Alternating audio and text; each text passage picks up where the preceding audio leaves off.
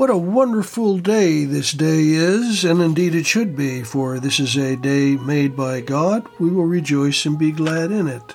Thank you for listening to the Sage Saith podcast. We really appreciate that greatly. Number 060123 auditory stimulation, thought arousal, and cerebral attentiveness. We will cover two items today. One, uh, that being initiative. Although our soul is supernaturalized by sanctifying grace, our powers strengthened by the infused virtues, and our actions preceded and accompanied by actual grace, still the manner of our acting always remains human and is therefore incapable of uniting us perfectly with God, of bringing us to sanctity. In fact, our intellects, although invested with the virtue of faith, are always inadequate in regard to infinite being and are always incapable of knowing God as He really is. Even following the truths of revelation, which tell us that God is one in three, the ideas which we form about the Most Holy Trinity, the three divine persons, and the perfections of God always remain far short of the reality. As long as we are on earth, we shall know God through a glass in a dark manner. Only in heaven shall we see him face to face.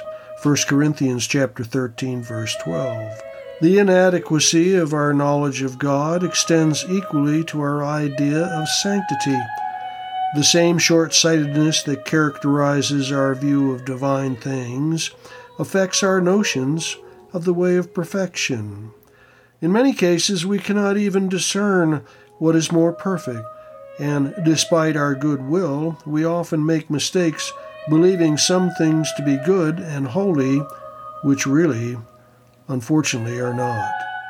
However, complete union with God, which is sanctity, requires a perfect orientation toward Him according to the first and greatest commandment of Jesus Thou shalt love the Lord thy God with thy whole heart, and with thy whole soul, and with thy whole mind. Matthew chapter 22, verse 37. We have seen that this perfect orientation exceeds our powers precisely because our knowledge of God and of the way which leads to Him is far too imperfect. Must we then renounce sanctity? Oh, no, no, not, not at all. God, who wants our sanctification, has provided us with the means of attaining it. He has given us the Holy Spirit. Jesus said, You shall receive the power of the Holy Ghost coming upon you. Acts chapter 1, verses 8. Secondly, our discussion evolves to cooperation. In what concerns sanctity, we are always like school children, apprentices who have only a rudimentary knowledge of the art that we are learning and are always in need of direction and suggestions from their teacher. Our teacher of sanctity is none other than the Holy Spirit. Jesus, speaking of him, said, He will teach you all things and bring to your mind whatsoever I shall have said to you. John chapter 14 verse 26. He teaches us what we must do in order to love God with all our strength.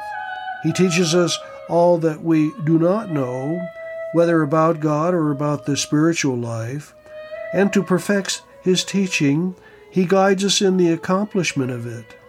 Actually, by directly influencing our wills, he strengthens them, attracts them, impels them forcefully to God, orientating them perfectly toward Him. In this way, the Holy Spirit helpeth our infirmity, Romans chapter 8, verse 26, which being constitutional, inherent in our human nature, causes us to be continually in need of Him. In truth, He never leaves us. Our whole spiritual life is enveloped in His action. We have seen how, from the very beginning, He comes to help us by preparing and encouraging our own personal initiatives. But then, If he finds us docile to his invitations, he himself takes the initiative. That is why the whole work of our sanctification may be reduced to a question of docility to the divine Paraclete. Before all else, we must be very attentive and docile to his invitations. Oh, today, if you shall hear his voice, harden not your hearts. Psalm chapter 94, verse 8. The promptings of the Holy Spirit can come to us in the words of sacred scripture, preaching, the teachings of the church, the various circumstances of life, good thoughts, and holy inspirations. Let us cooperate with them at once, providing our good will by our steady acceptance of and obedience to them. Thanks be to God.